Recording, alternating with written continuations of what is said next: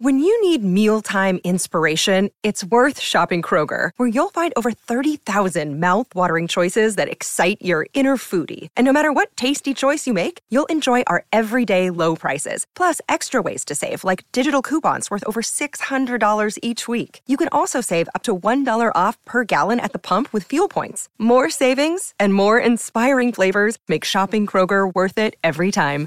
Kroger, fresh for everyone. Fuel restrictions apply. Another day is here, and you're ready for it. What to wear? Check. Breakfast, lunch, and dinner? Check. Planning for what's next and how to save for it? That's where Bank of America can help. For your financial to-dos, Bank of America has experts ready to help get you closer to your goals. Get started at one of our local financial centers or 24-7 in our mobile banking app. Find a location near you at bankofamerica.com slash talk to us. What would you like the power to do?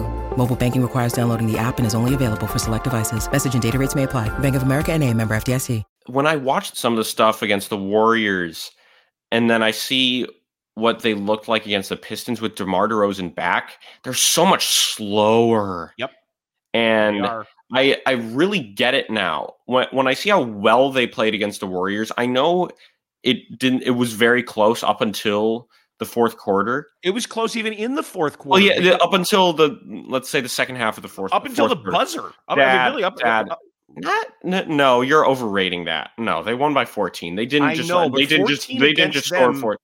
They didn't just score 14 straight points. They're different. Uh, They're not they're not the same team that they that they were But last point year. being what? They, they they they it seems like in one year they aged 3. But what I was going to say is I every single DeMar DeRozan, every single time DeMar DeRozan had an isolation fadeaway mid range, I found myself saying, "No, no, don't take that." And usually, bef- before he was injured, I uh, I would just be like, "DeMar's doing DeMar stuff, and he'll score." Uh, LaVine jersey is falling behind you, by the way. But Sick of this. I, gotta find it. I, I need I need a better system for the jersey other than masking tape. I got to figure something out there. But now, after seeing them without him and hearing the Vooch quote and seeing what Vooch did without DeMar, I I'm curious to see what this team would look like without him. And Mhm. I think uh, he's a great guy. He's a great mentor for the younger guys. I know what he's done for Ayo, and he's been to, to a few G League games, and he's always around the guys.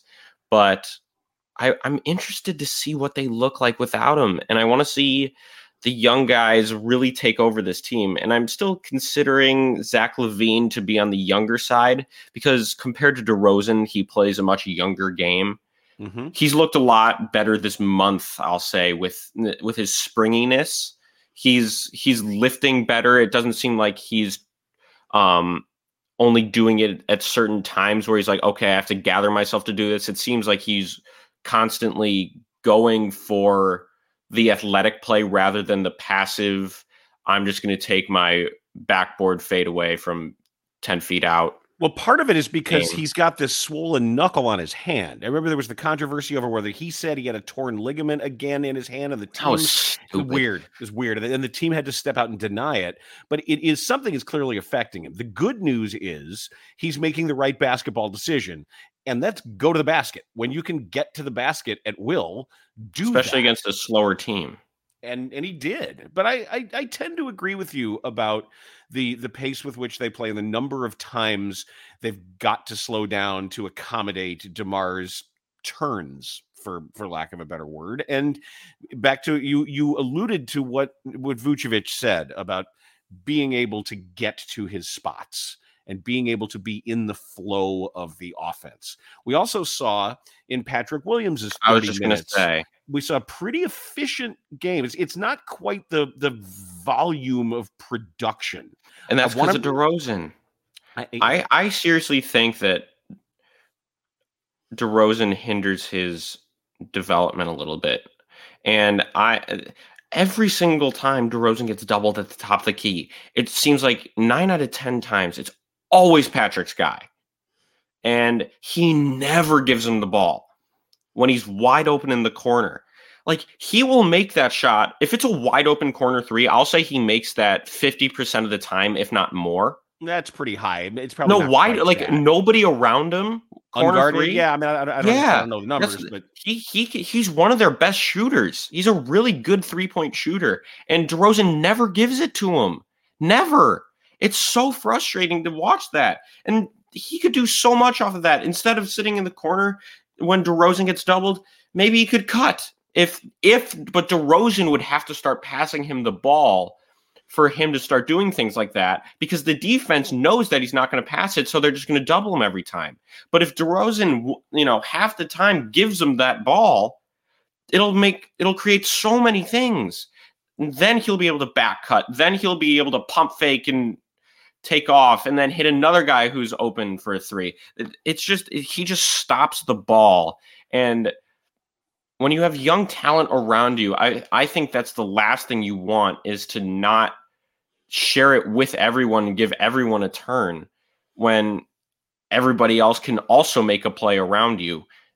Even though I know you're DeMar, DeMar DeRozan, but other guys can make plays, and I just want him to share the ball a little bit. Well, that's part of what we're talking about with the the. It's part of what Vucevic was talking about with the flow of the offense, and we that that's just where they are. And we've learned what life is like with DeMar DeRozan on your team. And there are going to be times where he's going to have to do his things, and other people are going to have to watch a little bit. No, I They- get it. you know, it just and and he'll and he'll score 25 points a game that you're probably going to need. But it, it again, this all gets back to what the theme of with of these 11 episodes of this podcast has largely been of where it all fits in the macro as well as the micro. It's not just next trip down the floor, it's where is this all going?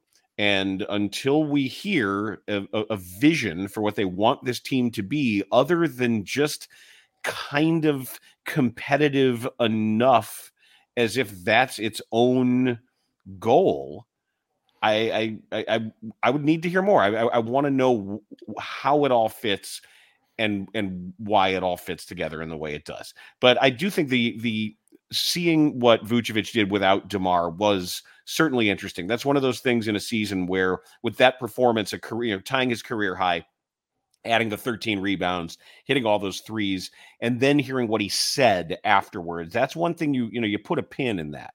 And I wonder if other teams around the league are, are thinking about that as well when they see him have that kind of effectiveness.